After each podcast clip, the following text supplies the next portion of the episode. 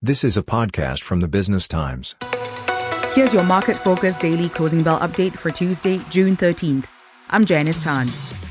The Straits Times Index was down 0.2% at the open, closing at 3,189.4 points, down 0.21%.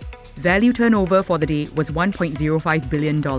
This comes as investors await key US inflation data due later today. The top five gainers were Venture Corporation, rising 3% to $15.12. Jardine Cycle and Carriage climbed 0.52% to 33.15, and Sembcorp Industries gained 3.11% to 563. Singapore Airlines ended higher at 740 and Keppel Corp was up at 651.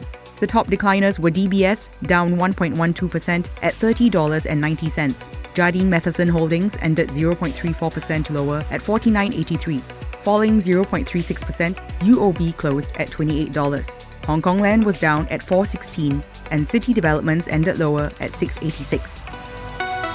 This is a podcast by the Business Times. Find more BT podcasts at businesstimes.com.sg/podcasts or wherever you get your podcasts. This podcast is meant to provide general information only.